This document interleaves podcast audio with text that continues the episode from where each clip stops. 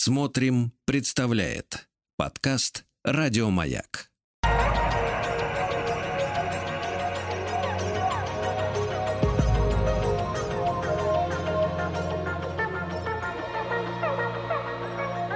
Сотворение кумира.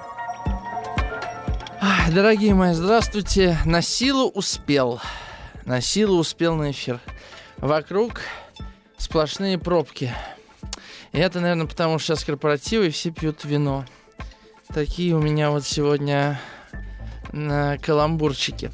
А, сегодня мы с вами... Я вот думал, чтобы такой взять компактное на один эфир перед Новым годом, да чтобы еще и как-то по-новогоднему было. И ничего-то не придумал. Но почему-то захотелось э, обсудить Чехова. Вот, и я выбрал человека в футляре.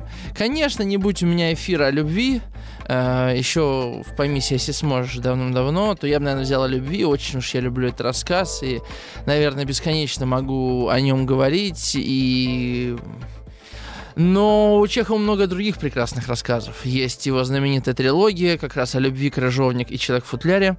И вот мы сегодня поговорим о человеке в футляре Антона Павловича Чехова. Это текст 1980, 1990, 1898 года. То есть, э, да, вот Чехов уже состоявшийся писатель, он уже как драматург, э, ну, когда там, получается, «Чайка», «Чайка» — это 1901, да, или, или конец 19 -го. Ну, в общем, Чехов, конечно, в рассвете сил. Э, это знаменитый большой писатель, который э, придумывает любопытную такую рамочную композицию. Вот эти три рассказа, которые рассказываются друзьями друг э, другу, застигнуты там ливнем или ночью в э, доме одного из э, троих. И я вот ехал на эфир, думал, а зачем нужна такая композиция? Да, ну вот просто возьми да расскажи про этого человека в футляре, а потом понимаешь, что, конечно же, человек в футляре — это метафора. Метафора, которая, с одной стороны, неправдоподобна, неправдоподобна, с другой стороны, конечно, э, универсальна и понятна. И вот перечитывая перед эфиром рассказ, я удивился, насколько чудовищно э, и я бы даже сказал, инфернально этот образ выведен Чеховым. Если бы это была просто человек, э, э, если бы это была просто история, да, про героя, то, наверное, может быть, мы даже меньше в нее поверили. А вот что у нас есть рассказчики, что где-то они, может быть, что-то преувеличат, где-то они э, карикатуру какую-то дадут, да. Э, ну, мы понимаем, ну, что же, все люди, все, все, все что-то такое расскажут. Ну вот, а, собственно, Буркин рассказывает историю человека в футляре, знаменитого Беликова, да, который стал таким ну, во многом архетипом, да, русской литературы. А, почему говорю русской литературы? Потому что Чехова прозаика на Западе вот так широко начали узнавать только уже в наше время. Его довольно мало переводили именно его прозу. То есть, как Чехова драматурга, естественно, знали, знают по всему миру уже более ста лет, а вот Чехова прозаика не так давно. Да, э, вот говорит Буркин. Людей, одиноких по натуре, которые как рак-отшельник или улитка стараются уйти в свою скорлупу, на этом свете немало. Быть может, тут явление атовизма, возвращение к тому времени, когда предок человека не был еще общественным животным и жил одиноко в своей берлоге, а может быть, это просто одна из разновидностей человеческого характера, кто знает. Я не естественник, и не мое дело касаться подобных вопросов, да вот недалеко искать. Месяца два назад умер у нас в городе некий Беликов, учитель греческого языка, мой товарищ. А, на это можно наше внимание, да, подчеркнуть. Не наше внимание, а заострить, да? Э, потом мы вернемся. Мы о нем слышали, конечно. Он был замечателен тем, что всегда, даже в очень хорошую погоду, выходил в калошах и с зонтиком и непременно в теплом пальто на вате.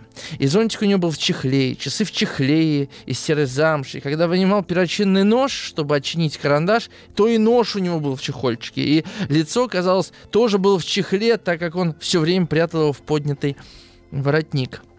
Он носил темные очки, фуфайку, уши закладывал в ваты, и когда садился на извозчика, то приказывал поднимать вверх. Одним словом, у этого человека наблюдалось постоянное и непреодолимое стремление окружить себя оболочкой.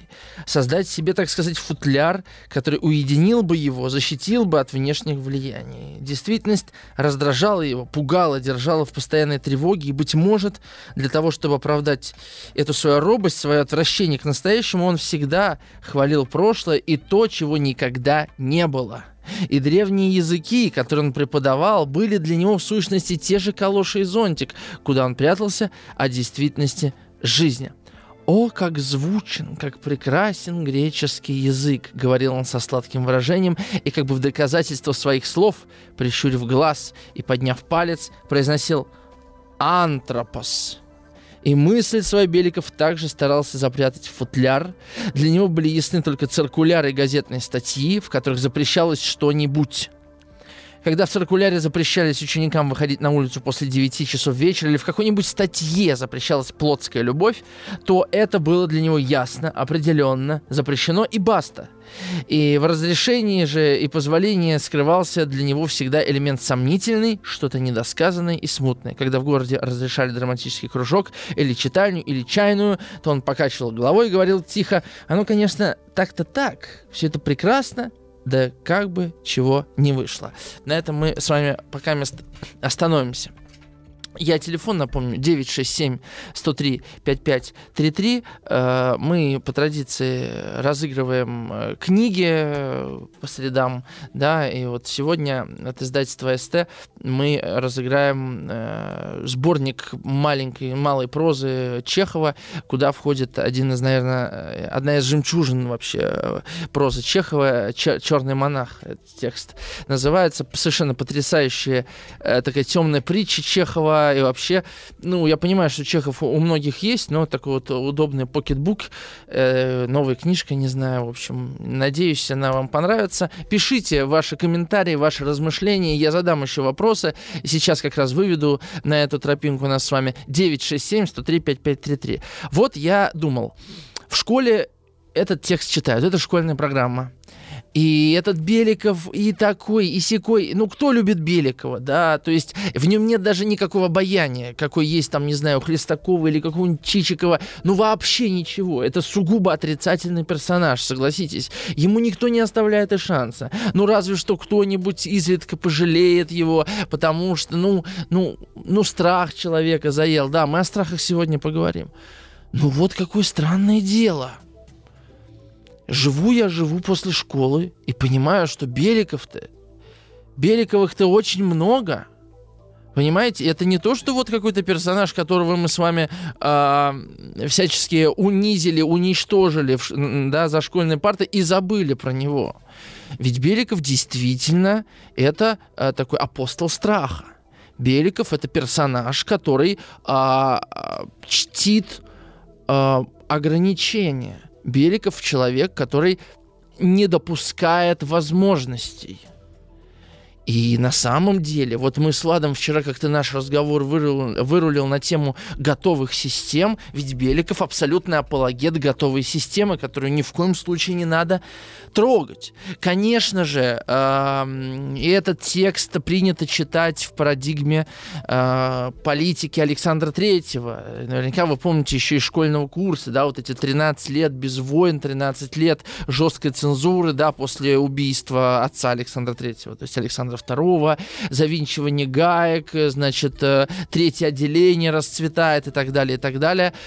Но э, тексты, во-первых, написаны уже после, да, смерти Александра Третьего, но, с другой стороны, какое нам до этого дело, да, если мы просто смотрим на Беликова как на реального персонажа, как на, как на человека среди нас. Просто футляры изменились. И вот это, мне кажется, очень интересная вещь, что в связи с тем, что Беликов здесь а, излишне окарикатурен, он кажется нам безопасным. В том смысле, что мы уверены, что мы-то уж Беликовыми не станем, ведь мы не носим все в чехлах.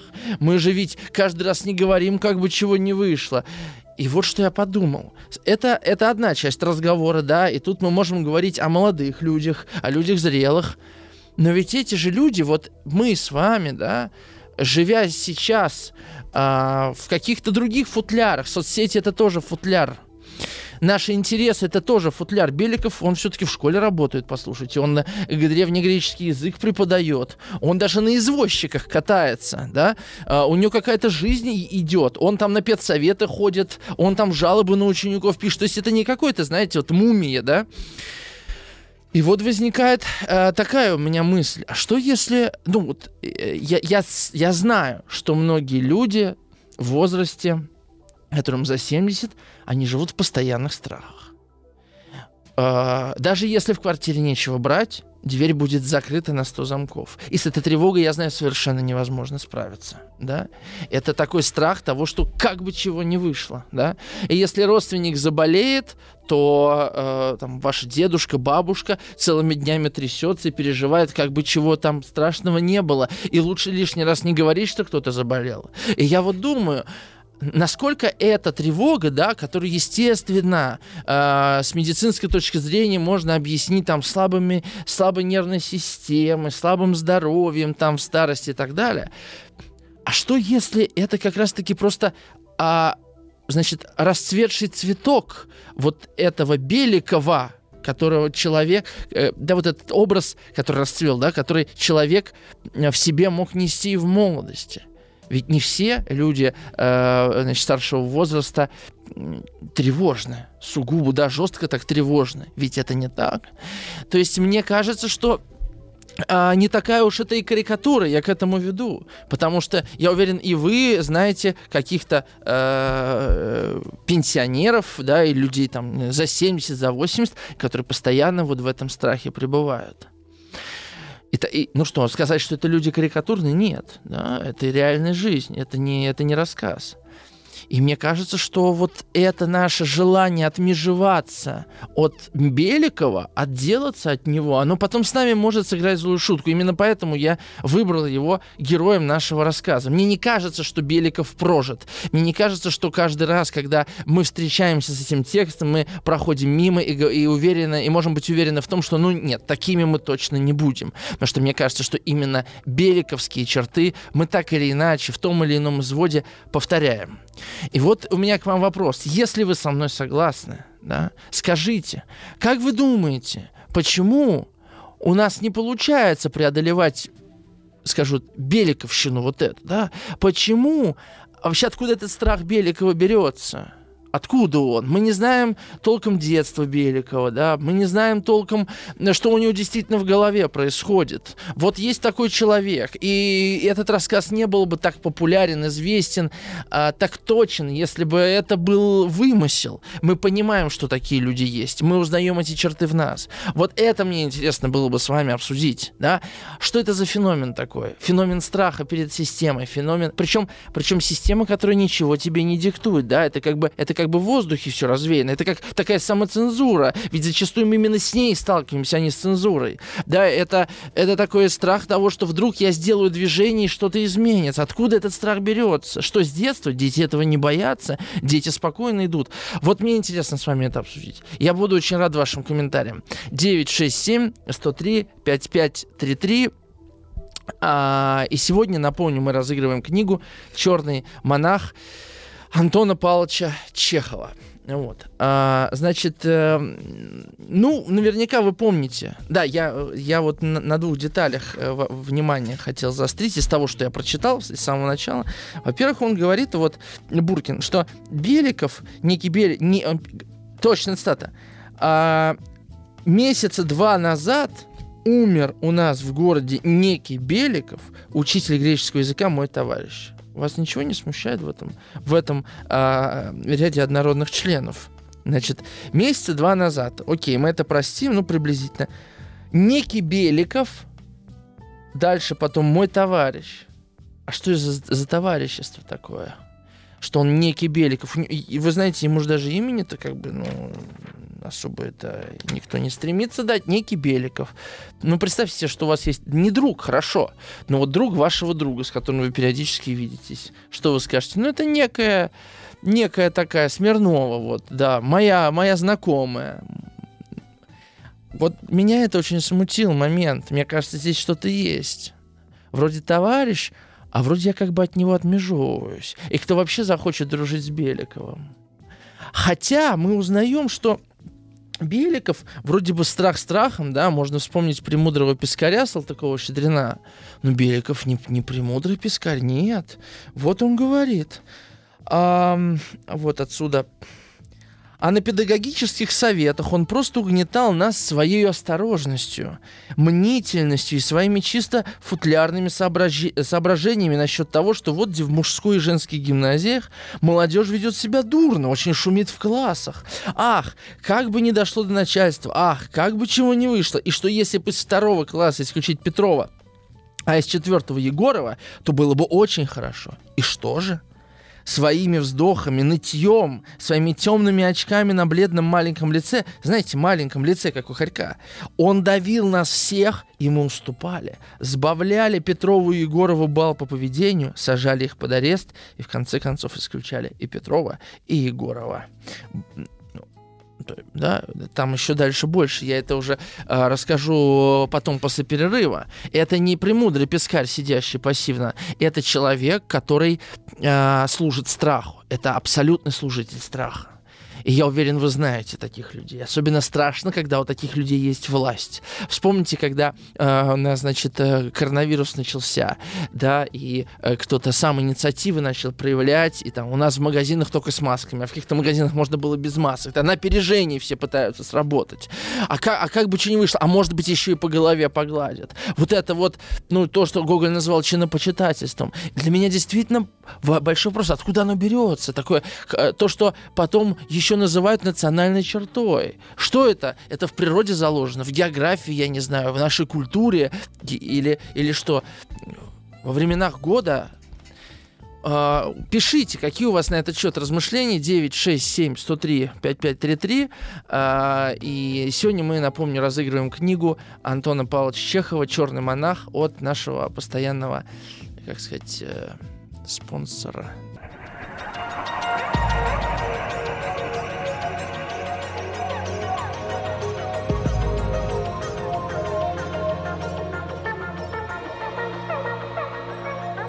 Сотворение кумира. Да, спасибо большое, что написали э, много э, сообщений.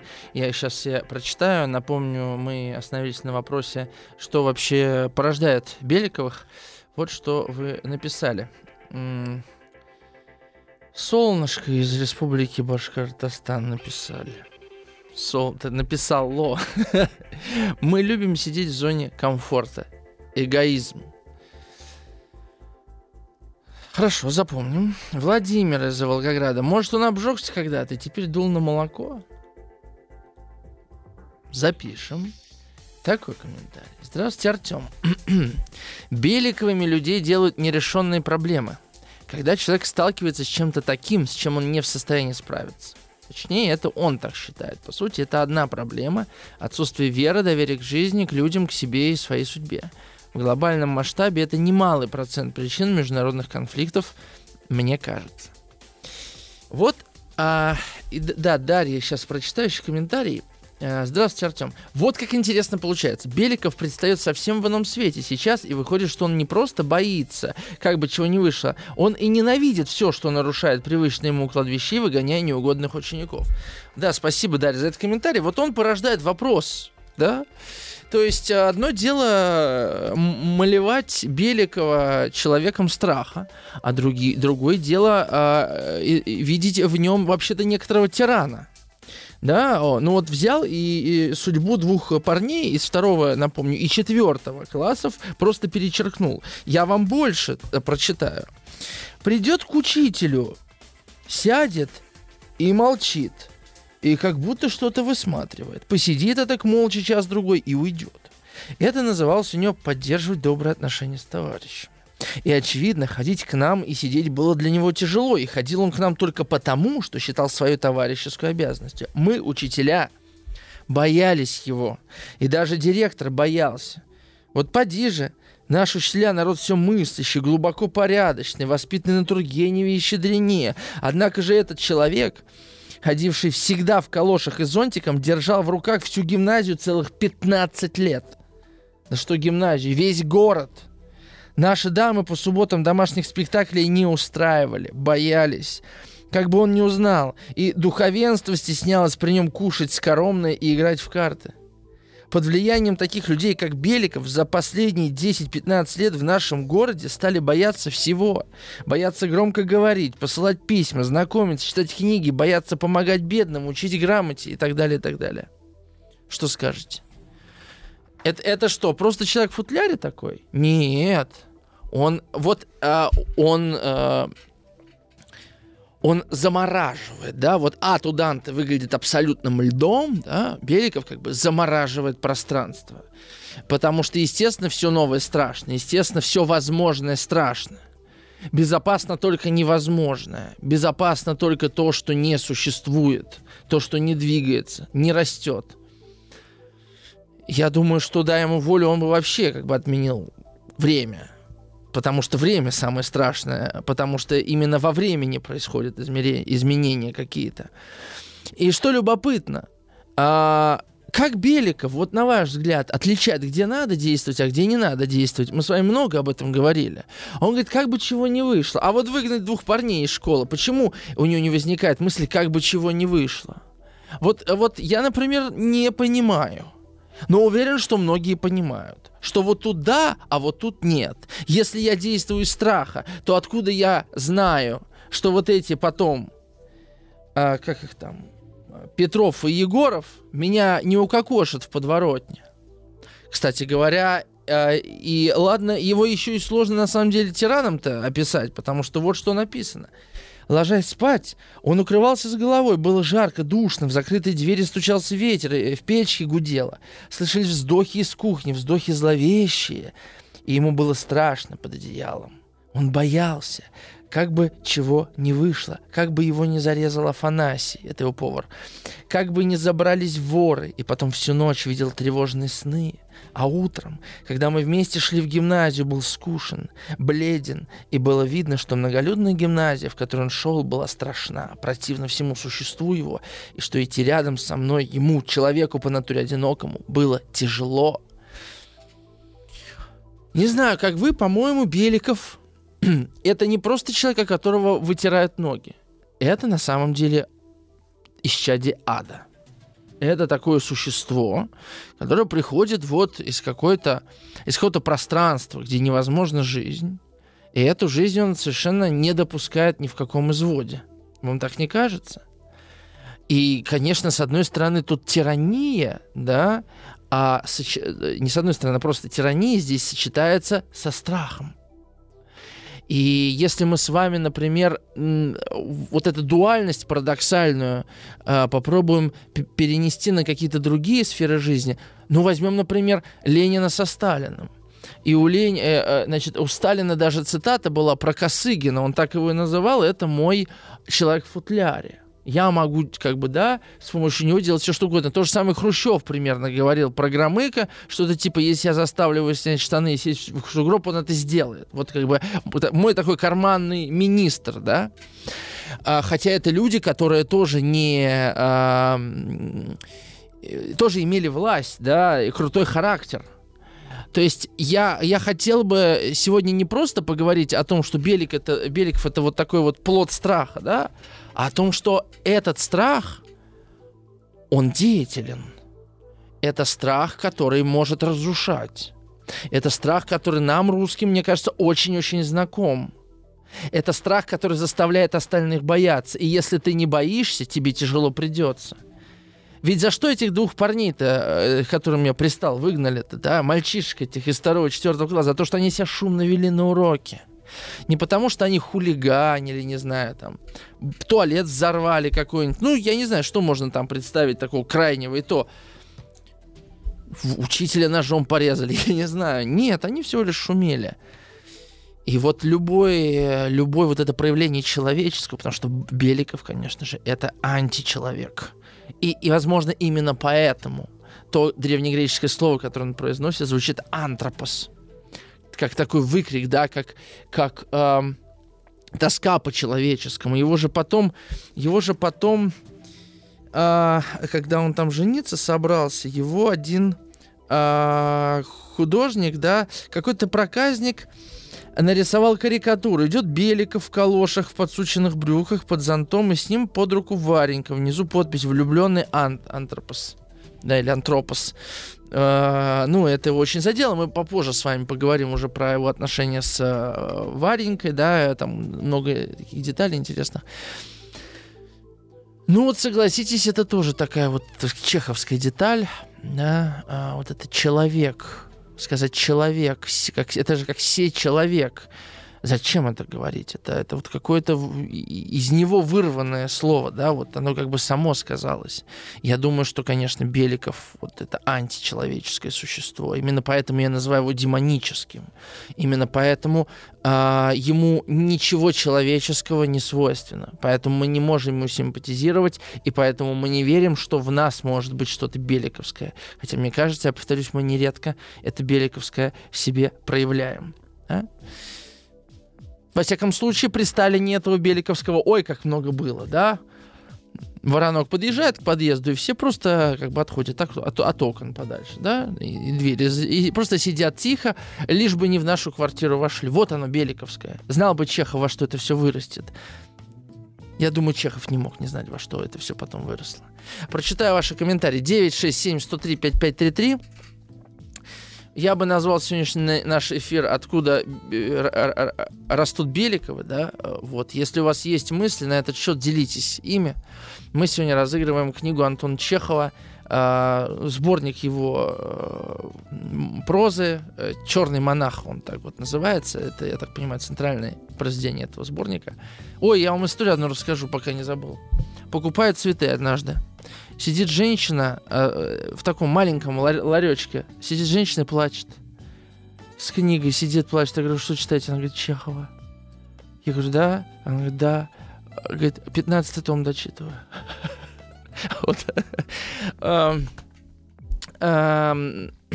Комментарий прочитаю. Да, значит, вот, вот и ваши ответы, пока был ответ, что это эгоизм, что он а, дует на молоко, что его делает, что у него нерешенные проблемы. Что еще? Дисциплина, пишет Димасик из Краснодарского края. Дисциплина порождает результативный труд, но она же главный источник формирования характеров Беликовых. Да, дисциплина вот у меня сложно. Честно вам скажу, мне вообще слово не очень понятно, что оно значит дисциплина. Что значит слово дисциплина? Вот вы можете мне объяснить? Ну да, дословно. Дисциплина. Что это? Это на насекомое слово похоже. Татьяна пишет из Санкт-Петербурга. А мне кажется, что люди, которым за 70, бывают намного смелее, чем люди от 15 до 50. Их, между прочим, уже реже заботит, что о них подумают окружающие. К тому же они более закалены морально.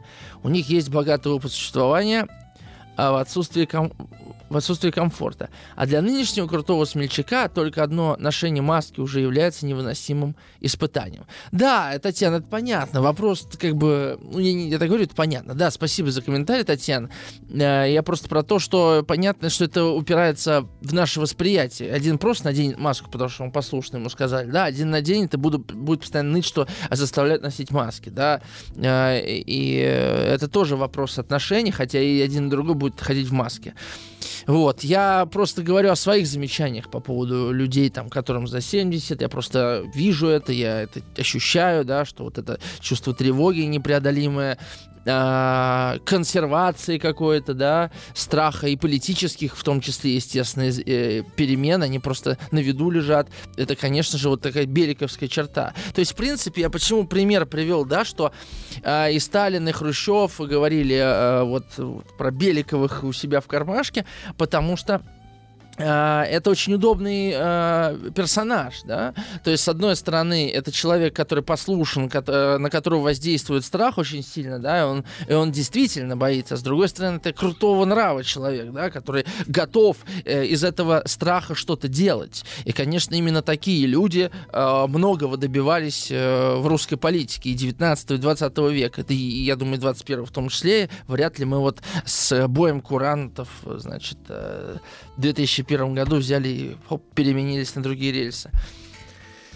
Да, это, это вам не в азиатскую зону футбольную, да, переходить. Хоп, подписали, да. Потом будет целая история, как будем возвращаться. Но об этом уже много кто говорил. Дмитрий из Санкт-Петербурга пишет. Если окружить себя стенами со всех сторон, чтобы чувствовать себя в безопасности, то неизбежно лишаешь себя свободы. Кажется, что для многих людей свобода очень тяжелое испытание. Они не в состоянии не только выносить свою свободу, но и наблюдать свободу окружающих. Я бы даже сказал, что Беликов это Сизиф в представлении Камю, строго наоборот. Сизиф строго наоборот.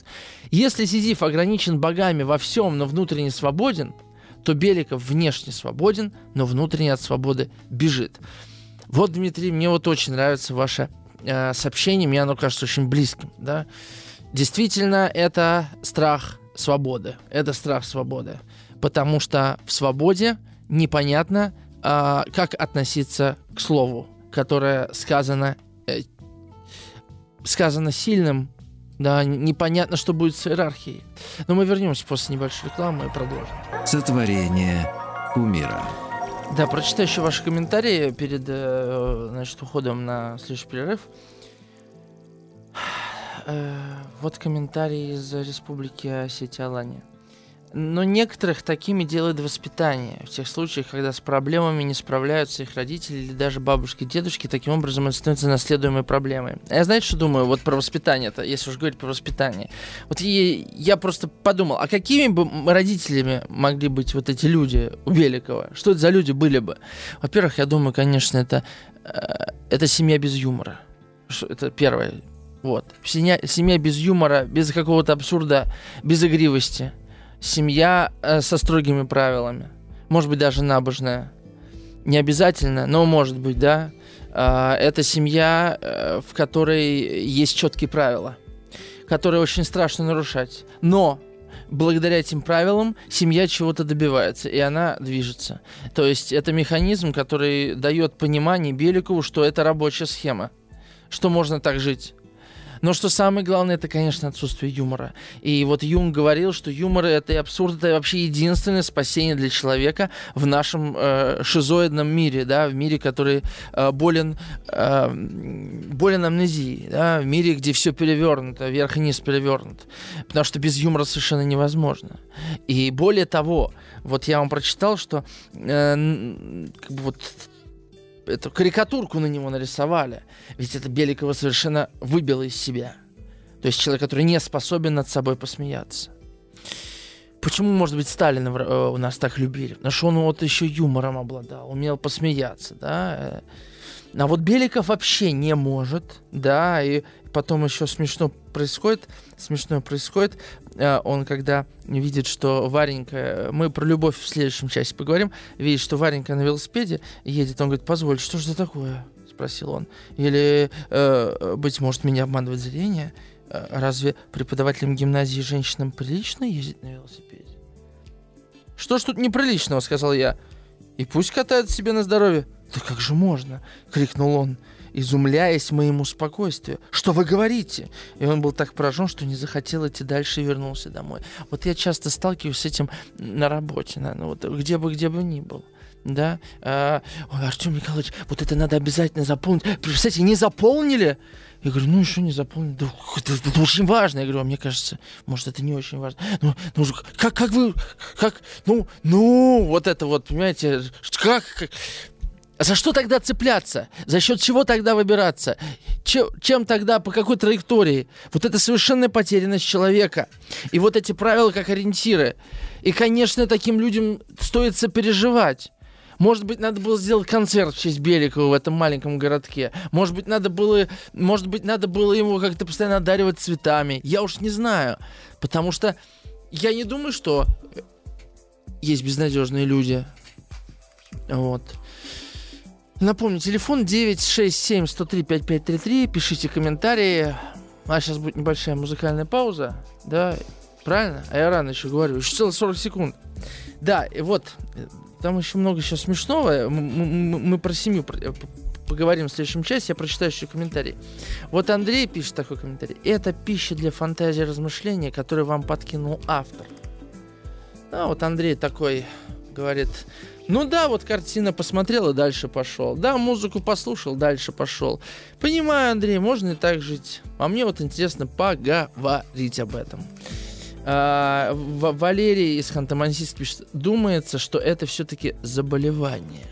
Валерий, напишите диагноз. И вообще, всех вас прошу, напишите диагноз. Что это за, футлярность такая? Что это за диагноз такой? 967-103-5533. Придумайте название. Сотворение умира. Ну что ж, с вами по-прежнему Артем Новиченков. Продолжим обсуждать э, феномен Беликовщины э, по мотивам рассказа Андрея Антона Павловича Чехова «Человек в футляре».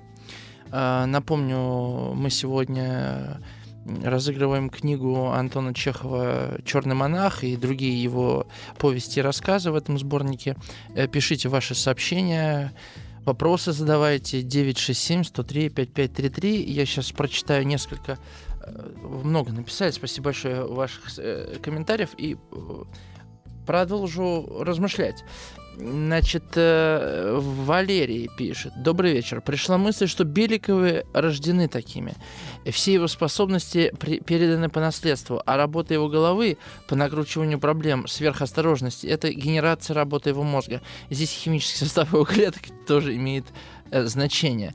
Валерий, э, там Чехов четко совершенно пишет, что и мысли свои Беликов тоже держал в футляре. То есть э, получается, что на самом деле не то, что Беликов рожден таким, да, а что Беликов как будто бы не рожден вообще в этом смысле. То есть он не позволяет э, своему я, э, своему я э, говорить. И то, что он вытворяет, то, что он делает или не делает, это следствие внешних факторов, которые его ведут за собой. Грубо говоря, если бы был государственный указ, Э, говорящие э, о том, что женщины имеют право ездить на велосипедах, и это даже очень хорошо, тогда Беликов спрашивал бы у Варвары, «Э, Варенька, а почему же вы не ездите на велосипедах? Да? Э, вот это важно. А, а что, по-вашему, делает человека человеком? Спрашивает наша постоянная радио, радиослушательница из э, Северной Осетии. Какие самые человечные черты? Смелость — это неотъемлемое качество для того, кто хочет соответствовать. А, второй вопрос. Сложно мне осмыслить. Смелость — это неотъемлемое качество для того, кто хочет соответствовать. Мне кажется, наоборот. Смелость — неотъемлемое качество для того, кто не хочет соответствовать. Но какие черты делают человека человеком? Ну, во-первых, проявление его э, самости, да. А, потому что если бы Беликов был хоть сколько-нибудь вочеловечен, то он не мог бы быть архетипом. Вот, э, как говорил Юнг, что главная опасность для человека это э, не замечать о том, что он стал архетипом человека, что я живу в архетипе человека. Вот Беликов полностью живет э, в архетипе, скажем, гражданина. Э, и он этого совершенно не э, понимает мне кажется, вот это самое главное. Человека человеком делает его э, голос, его я, его проявление, мысль, слово или действие. Дарья, вы говорите, при Сталине были Беликов, а сейчас? Да они же повсюду, в каждом из нас. Страшно, но так важно видеть и искоренять этих Беликовых, но мы все же не можем, как бы чего не вышло. Э, Хорошо, так. Э, не знаю, что вам ответить, Дарья, но я думаю, что Беликовы это как... Э, ну, это совершенно естественная часть нашей... Э, э, совершенно естественная часть общества, в котором есть государство, да, которое озвучивает нам позицию. И эта позиция предлагает нам как будто бы два типа мышления. Либо я иду за ней, и тогда я послушный, хороший гражданин, либо я против, и нее иду, и там уже по-разному, как это называется, но в целом ничего хорошего, да. Послушание приветствуется, непослушание нет, конечно, банальные вещи. А Илья из Архангельска пишет, здравствуйте, Артем, говоря про Беликова, мы понимаем его боязнь не только свободы, но и действительности в целом. Все то, что вокруг нас, и то, что мы в силах изменить, и то, что нет, будет это дело рук человеческих или творение природы. А, Илья из Северодвинска. Вот, из Северодвинска. Илья, э, э, кстати, у вас замечательный город с морем. Я вот э, сейчас в перерыве подумал, ведь э, вот этот модерновый проект революции, который, который произошла в семнадцатом году, да, и которая так или иначе утвердила э, модерновый тип мышления на 15 лет, в итоге да, привела страну из точки А э, в точку А1, э, из точки А1 в точку А2, да, так скажем. Потому что что Александр III, да, с его э, вот проектом закрытой такой страны, э, это время, где ксенофобия, страх, и послушание были такими главными какими-то китами, ну, которые еще Ушаков, помните, сформулировал самодержавие там. Православие, самодержавие, народность, помните.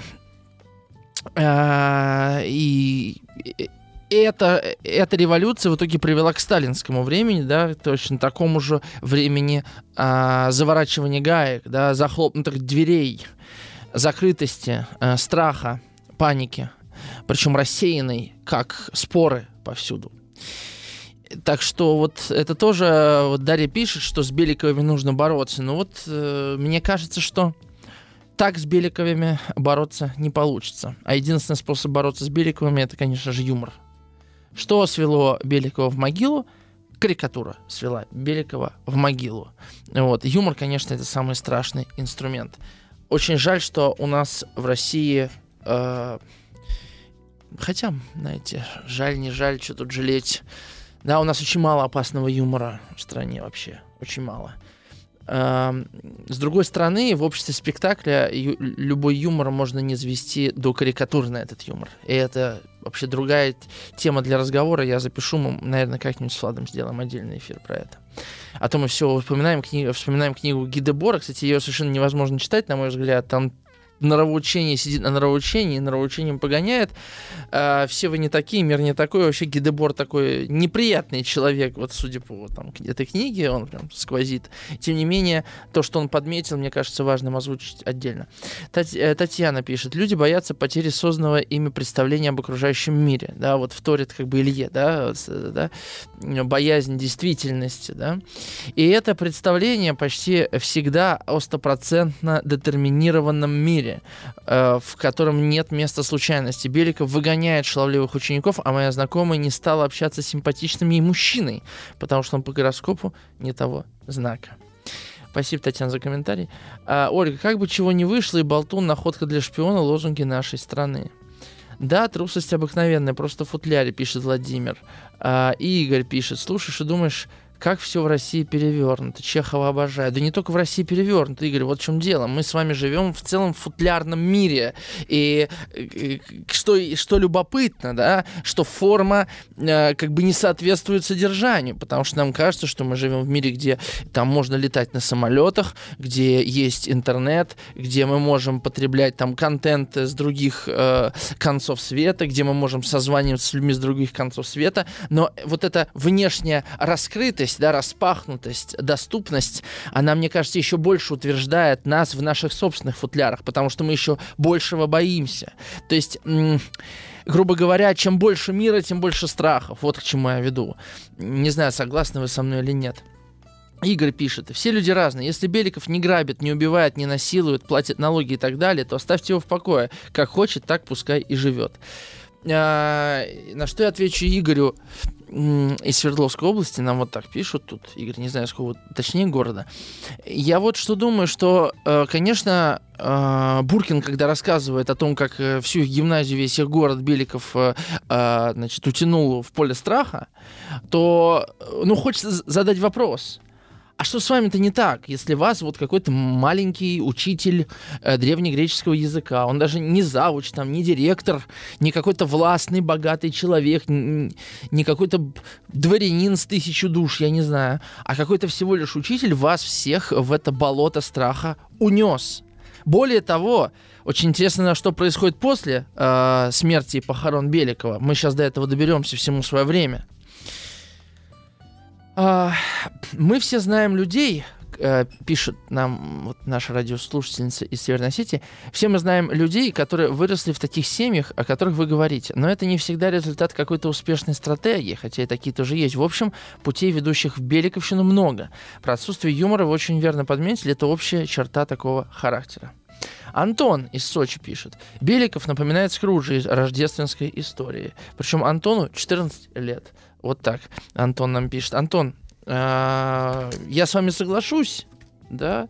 Скрудж, конечно, такой такой персонаж и Скрудж. Вот мы и, и к э, на, новогодней теме, да, подобрались, да. Но Скруджа, э, Скруджа, вот это интересный момент, да. Скрудж встречается э, с чудом, да. Он встречается с духами Рождества, прошлого, нынешнего и грядущего.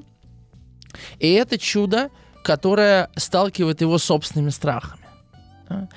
А что происходит в рассказе Чехова? Там происходит подобная встреча, очень странная, она в чем-то даже абсурдная. Давайте я, мы начнем говорить про личную жизнь Беликова, если так можно сказать, да.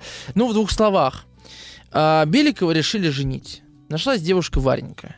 А, Беликова уже 40, Вареньке 30, вряд ли ее кто-то уже возьмет замуж. Варенька хороша, вот про нее написано. Варенька была не дурна собой, интересно, она была дочь статского советника, между прочим. То есть, э, напомню, в городе есть статский советник, но и даже статский советник позволяет его городу, своему городу, быть в страхе. Окей? И имела хутор. А главное, это была первая женщина, которая отнеслась к нему ласково, сердечно голова у него закружилась, и он решил, что ему в самом деле нужно жениться.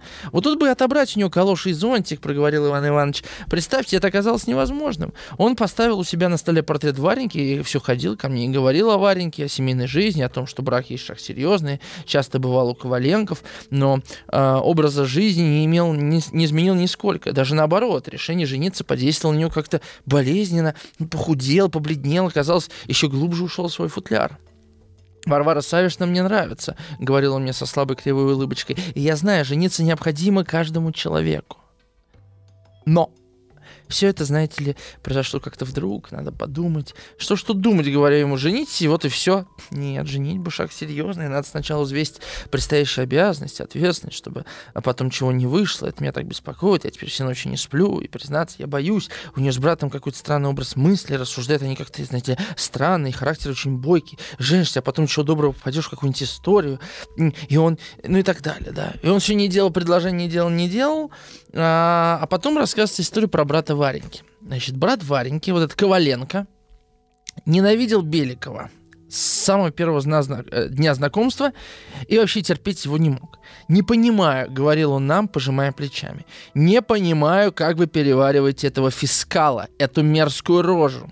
Эх, господа, как вы можете тут жить? Атмосфера у вас удушающая, поганая. Разве вы педагоги, учителя?» Вы чинодралы, у вас не храм науки, а управа благочиния, и кислятиной воняет, как в полицейской будке. Нет, братцы, поживу с вами еще немного и уеду к себе на хутор, и буду там раков ловить и хохлят учить. Уеду, а вы оставайтесь тут со своим Иудой, нехай вин лопни. Или он хохотал, хохотал до слез, то басом, то тонким песклявым голосом и спрашивал меня, разводя руками, «Что он у меня сидит? Что ему надо? Сидите смотреть». Он даже название дал Беликову «Глитая обож-паук». И понятно, мы избегали говорить с ним о том, что сестра его Варенька собирается за обож-паука. И когда однажды Директорша намекнула ему, что хорошо бы пристроить его сестру за такого солидного, всемиважаемого человека, как Беликов, то он нахмурился и проворчал. «Не мое это дело. Пускай она выходит хоть за гадюку. А я не, не люблю в чужие дела мешаться». И дальше, в общем, вот та история с э, этой карикатурой и кому идет Беликов? Вот кому идет Беликов? А идет Беликов, естественно, к этому Коваленке, к сестре Варваре. И вот происходит такой разговор. А, да. Так, с чего он тут начинает? Сейчас найду. Вот. А под вечер оделся потеплее, это уже после разговора о том, что как же Вар- Варенька вообще на велосипеде можете кататься. Хотя на дворе стояла совсем летняя погода и поплелся к Коваленкам. Вареньки не было дома, застал он только брат. «Садитесь, покорнейше прошу», — проговорил Коваленко холодно нахмурил брови. Лицо у него было за- заспанное. Он только что отдыхал после обеда и был сильно не в духе. Беликов посидел молча минут 10 и начал. Тоже посидел молча минут 10 и начал. «Я к вам пришел, чтобы облегчить душу. Мне очень-очень тяжело. Какой-то пасквилянт нарисовал в смешном виде меня еще одну особу, нам обоим близкую, считая долгом уверить вас, что я тут ни при чем. Я не подавал никакого повода к такой насмешке. Напротив же, все время вел себя как вполне порядочный человек. Коваленко сидел, надувшись и молчал. Беликов подождал немного и продолжал тихо, печальным голосом. И еще я имею кое-что сказать вам. Я, не, я давно служу, вы же только еще начинаете службу, и я считаю долгом, как старший товарищ, предостеречь вас. Вы катаетесь на велосипеде, а эта забава совершенно неприлична для воспитателей юношества. «Почему же?» — спросил Коваленко басом. «Да раз тут надо еще... Да, да раз тут надо объяснять.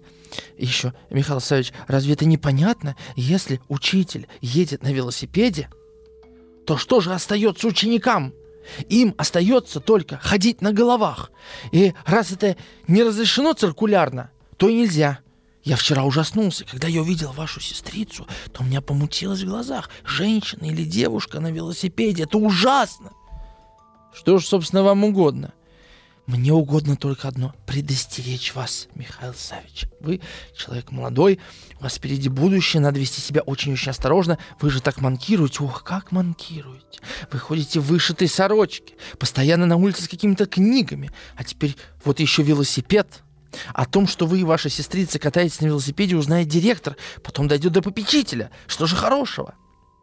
Что я и сестра катаемся на велосипеде, никому нет до этого дела, сказал Коваленко и побагровел. А кто будет вмешиваться в мои домашние семейные дела, того я пошлю к чертям собачьим. Беликов побледнел и встал. «Если вы говорите со мной таким тоном, то я не могу продолжать», — сказал он. «И прошу вас никогда так не выражаться в моем присутствии о начальниках. Вы должны с уважением относиться к властям. «Разве я говорил, что дурной про властей?» — спросил Коваленко, глядя на него со злобой. «Пожалуйста, оставьте меня в покое. Я честный человек, и с таким господином, как вы, не желаю разговаривать. Я не люблю фискалов». Беликов нервно засуетился и стал одеваться быстро, с выражением ужаса на лице. Ведь это первый раз в жизни он слышал такие грубости. «Можете говорить, что вам угодно». «А, можете говорить, что вам угодно», — сказал он, выходя из передней на площадку лестницы. А, это Беликов, да? Я должен только предупредить вас. Быть может, нас слышал кто-нибудь, и чтобы не перетолковали нашего разговора и что-нибудь не вышло, я должен буду доложить господину директору содержание нашего разговора в главных чертах. Я обязан это сделать. Доложить, ступай, докладывай. Коваленко схватил его сзади за воротник и пихнул, и Беликов покатился вниз по лестнице, гремя своими калошами. Вот такая сцена. Я вспомнил историю. А, я раньше много ездил в метро. Сейчас я живу ближе к центру. А раньше в метро долго ехал. И все время читал книгу. И как-то раз меня милиционер останавливает в переходе. И говорит мне, вы, пожалуйста, не читайте, когда идете по переходу. Вдруг вы в кого-то врежетесь, кто-то получит травму. Это очень опасно. Пожалуйста, не читайте. Вот сейчас что-то вспомнилась эта история. Да. Интересно, что этот э, полицей, милиционер, сегодня уже полицейский, делает с людьми, которые э, в телефонах ходят. У него, наверное, просто, просто э, агония паническая, потому что все должны друг в друга врезаться. Это просто какая-то э, бесконечная... Беск... Этот, как это, есть такой танец, где друг от друга бьются люди, как он не помню, может, мне Альбина подскажет, как танец называется. Где животами там, телами бьются, что-то такое. Столкновение молекул, в общем. Да, э, и получается, что Беликов э, вот в этом страхе, он совершенно не э, видит другого. Это очень важно. Не видит другого и не может видеть себя. И, конечно же, когда такие люди создают циркуляры, указы, политику, они не могут видеть других людей. Мы часто в России удивляемся, что как этот закон может быть? Очень просто. Очень просто. Потому что если Белику дать власть, он подумает, хм, дамы на велосипедах, это нельзя, это нам нужен такой указ, да, и так далее. То есть э, нам иногда кажется, что э, самодурость, она имеет причины, что она, э, что вредительство, вот политическое, да, вредительство, оно э, объективно, что человек вот действительно хочет навредить. Нет. Я думаю, что большинство законов, если они не завязаны на э, личной выгоде какой-то, а вот просто хочется инициативу проявить какому-то чиновнику, да, депутату, то это идет вот из, из вот этого пред, предостережения, из охранительной такой психологии. Именно охранительные, да, э, политикой называли э, времена Александра Третьего. И я думаю, что мы, конечно, этих рельсов э, никуда так и не съехали. У нас были попытки, вот, так что еще долго ехать, я так предполагаю. Но мы сейчас с вами э, послушаем новости, что там нам интересного по этому поводу скажут, и продолжим.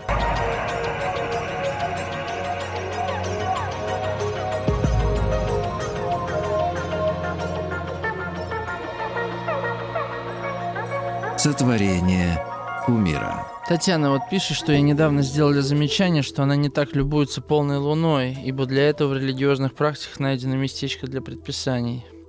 Да, и это все, это все, понимаете, с Аристотеля началось. Вот, когда начали мир описывать таким, каким он должен, э, таким, каким его увидели, а поэтому дальше он должен таковым являться. Вот встречают по одежке, и у нас зачастую провожают по одежке. Вот этот э, до ума не всегда доходит.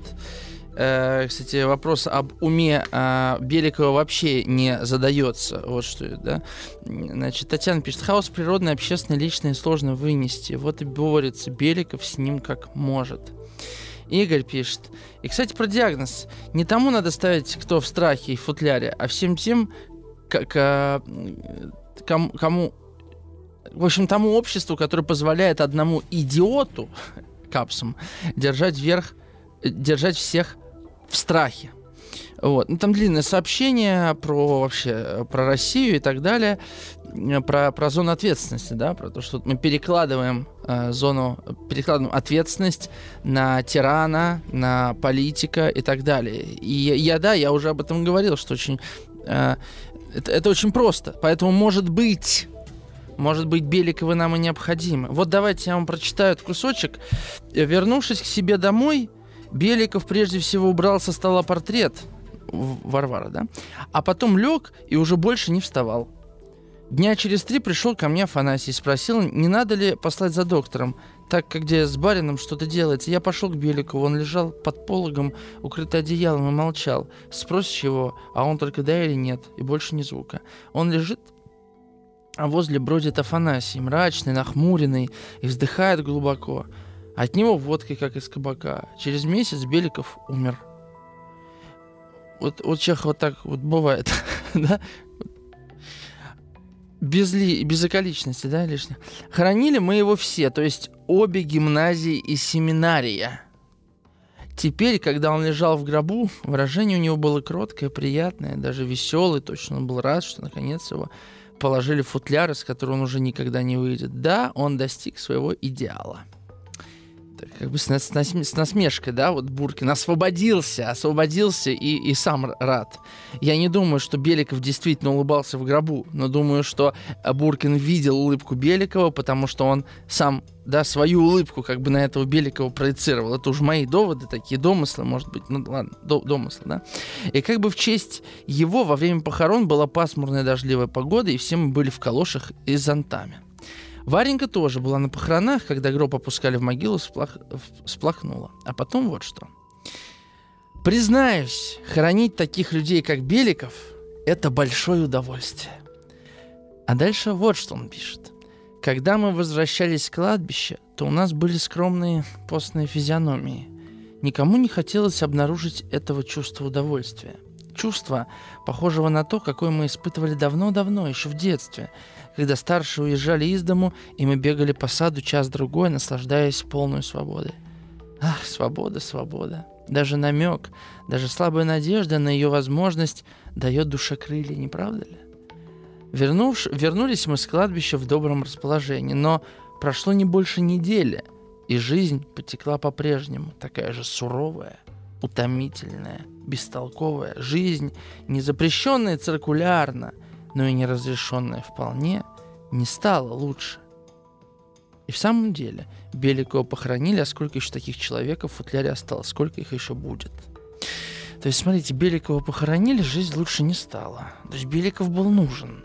Беликов как объяснение вот этой суровой, утомительной, бестолковой жизни. Что бы мы как бы без него делали, грубо говоря, говорит Буркин. И вот это вот, с одной стороны, низость человека, радующегося как бы, свободе, да, от тирана, потому что не я себя освободил, и, и, и никто не может тебя освободить. Часто говорят, ну вот, если бы вот этого не было, тогда бы было. Да, конечно, тогда бы было. Будет. А, и, э, и, конечно, вот ведь чеховская трилогия, и «Крыжовник», и «Человек в футляре о любви», ну, эту всю трилогию я бы назвал футлярной в некотором роде. Потому что все герои главные, э, они не способны на собственную волю. Вот тут комментарий такой пришел, сейчас я его отыщу. А, Татьяна пишет, да, Белика, парадокс. Белика всю свою свободу воли направил на то, чтобы лишить себя и других этой самой свободы воли. И вот это абсолютно точное описание и главного героя Крыжовника, и главного героя о любви. Потому что а, когда ты не свободен, да, по каким-то причинам, но у тебя есть я даже не знаю, какой-то механизм, да, это называется шило вот в одном месте. Вот ты, ты не можешь просто быть несвободным. Ты хочешь, чтобы все были равно несвободны с тобой, и тогда вопрос о свободе вообще, получается, отпадет. Мы тогда не будем знать альтернативы. Э, вот все герои так или иначе вяжут руки другим героям, да, из своих страхов, из нерешительности или ограниченности. Э, у всех трех персонажей разные причины но они как бы в одном едины, да, в том, что а, они а, отказали себе воле, потому что отказали себе э, в том, чтобы преодолеть страх свободы. А, прочитаю еще хороший комментарий от Валерия из Ханты-Мансийска. Если копнуть поглубже, люди такого склада с осторожным поведением, сами того не осознавая, долго живут. Они вежливые, тихие, их подсознание им так диктует жить. Они не пьют, не курят и ведь живут в своем футляре долго. Значит, по уму он не дурак, работает преподавателем. Может, у него такой инстинкт самосохранения. Понятно, что он консерватор, все новое его страшит, но такие преподаватели тоже нужны. У них порядок, все по расписанию. Наверное, взятку он не возьмет. Хотя жить с такими, общаться скучно. Очень правильный человек, в кавычках. Да? Ну да, ну, Гоголь-то вот считал, что, я не знаю, что бы сказал Гоголь, он, может, сказал бы, человек в футляре, это неплохо, лишь бы место нашли подходящее, да? И вот этот вот, а, вот эта мысль о том, что у нас нет порядка, а вот если будет порядок, тогда все заработает, ну, привела нас в точку сталинской России, на самом деле. Был там порядок? Можно сказать, что, наверное, был порядок. Я там не жил, да? А, где-то был порядок. Кому-то место просто не нашлось. Потому что вот это же ведь люб... Я к чему? Это вообще не про политику разговор, да? Это к тому, что вот, а вот Чехов-то и пишет. Я что тут э, да, далеко буду ходить? Я прочитаю. А вот он говорит, в самом конце, там такой лирический отрывок, я его все наконец хотел оставить нашего эфира, прочитаю сейчас а, была уже полночь. Это уже закончилась история про Беликова, да, мы как бы обратно возвращаемся в дом, где три друга э, общаются. Была уже полночь. Направо видно было все село, длинная улица тянулась далеко, верст на пять. Э, верст на пять. Все было погружено в тихий глубокий сон. Ни движения, ни звука, даже не верится, что в природе может быть так тихо. Когда в лунную ночь видишь широкую сельскую улицу с ее избами, стогами, уснувшими ивами, то на душе становится тихо. В этом своем покое, укрывшись в ночных тенях от трудов, забот и горя, она кратка, печальна, прекрасна, и кажется, что звезды смотрят на нее ласково и с умилением, и что зла уже нет на земле, и все благополучно. Налево с края села началось поле. Оно было видно далеко, до горизонта, и во всю ширь этого поля, залитого лунным светом, тоже ни движения, ни звука. То-то вот оно и есть, повторил Иван Иванович. А разве то, что мы живем в городе, в духоте, в тесноте, пишем ненужные бумаги, играем в винт, разве это не футляр? А то, что мы проводим всю жизнь среди бездельников, сутяг, глупых, праздных женщин, говорим и слушаем разный вздор, разве это не футляр? Вот если желаете, то я расскажу вам одну очень поучительную историю. Нет уж, пора спать, сказал Буркин. До завтра оба пошли в сарай и легли на сене. А, то есть вот это а, сама система, государственная система, система города, система какой-то институтов, да, которые мы так, которые мы так бережем, в которые мы так стремимся, она может быть просто античеловеческая по сути своей, да? что она неорганична, вот как мы в эфире про ритмы я с вами разговаривал, да, может быть и эта система просто она неорганична, да, она готова, и она не идеальна, и она заставляет нас тревожиться, и жить в страхах, и переживать, и стремиться туда, куда мы бы не подумали идти, если бы этого не было. И она порождает Беликовых, потому что, потому что в этом мире очень страшно, в таком мире, очень страшно жить. Одно дело, если ты смелый такой и говоришь, ну что ты такой трус, что ты все, ну что, зачем тебе эта консервация всего, это не жизнь. Да, это же очень хочется вот этого Беликова тыкать ножом, а у него нет этой силы сопротивляться, у него не было какой-то жизненной энергии, которая его окружала бы с детства, я не знаю, чего угодно. И он выбирает эту охранительную позицию, потому что кроме этого мира, пусть этот мир античеловечен, пусть он неорганичен, другого нет. И в этом смысле, конечно, Беликов фигура трагическая. Как трагичен любой человек, который все время делает то, что не хочет, потому что обстоятельства так складываются. Разве не такова жизнь Беликова? Обстоятельства так складываются, обстоятельства порождают страхи. Прочитаю ваши комментарии. 967-103-5533. Еще успейте написать, а я успею все прочитать. Вот Илья благодарит за отзыв о городе на Белом море. Да, вот, вот Северодвинск меня, правда, поразил. Там, знаете, такой потрясающий совершенно пляж. Мы решили, следующим летом поедем э, в Северодвинск. Вот, потому что денег на э, за границей все равно не хватит. А вот там прекрасно. И ехать недолго, и чисто, и людей мало. Я вот сейчас рассказал, после нашего эфира с Владом книгу жизни все раскупили, сейчас все билеты э, в Архангельск раскупят. Ну ничего. А, правительство Архангельска пригласит, может тогда, тогда. Так, значит, да, я тоже так думаю. Человек это всегда некто уникальный, пишет нам наша слушательница из э, Северной Осетии. И для того, чтобы соответствовать самому себе, вот что я имел в виду, нужна смелость и творческий подход к жизни.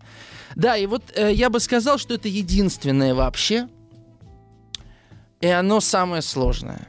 Это соответствовать своей собственной идее. Пытаться приходить к самому себе. А, и это не то, что человек экономический, человек социальный, я имею в виду homo, да, homo economicus, homo там, политикус и, и так далее. Я именно говорю вот про человека как про некий абстрактный э, образ, как про дух человеческий, я не знаю. Мне кажется, это понятно.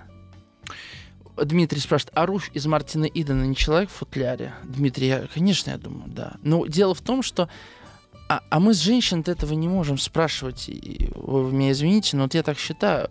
Если женщина любит, вот Варенька полюбила Беликова, она готова прожить жизнь с человеком в футляре. А если был он э, Модильяне, она бы прожила жизнь с Модильяне.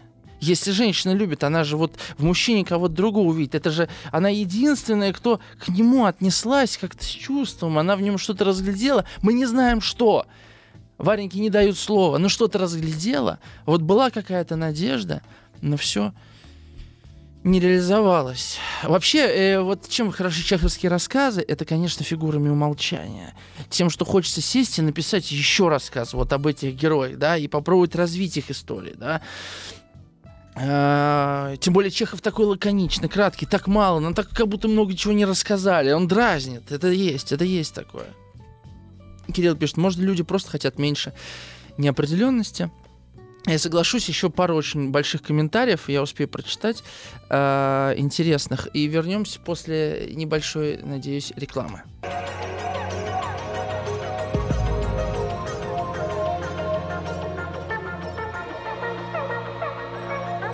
Сотворение умира. Катерина из Санкт-Петербурга. Я думаю, что Беликов, может, и лучше что-то понял про мир, чем те некоторые, которых он загнал в страх. Они, быть может, вовсе не открыты миру, а просто пребывают в психологическом сне, иллюзиях, говорит Катя. Слушайте, но, Катя, э, вы как будто говорите о том, что человек, который сотворяет иллюзию, он знает про мир больше, чем люди, которые живут в этой иллюзии. Но мне не кажется, что творец иллюзии свободен от своей собственной иллюзии учитывая, что это же иллюзия его и в, и в гроб вгоняет, как мы с вами увидели, да?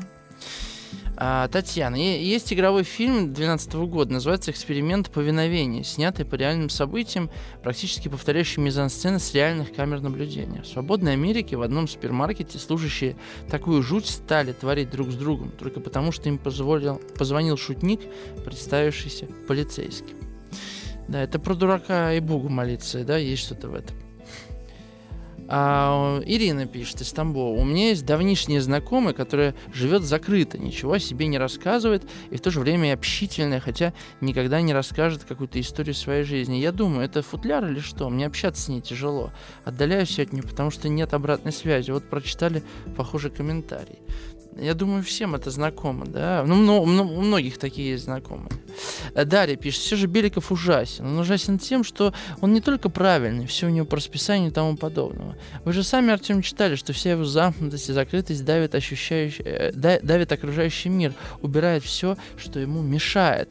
Дарья, ну так ведь Беликову не, э, не встретился ни один человек, который бы сопротивлялся этому, пока он не встретился с братом Вареньки. И тот ему прямо сказал, что да как, и все, Беликов тут же исчез, он сдулся, он умер фактически.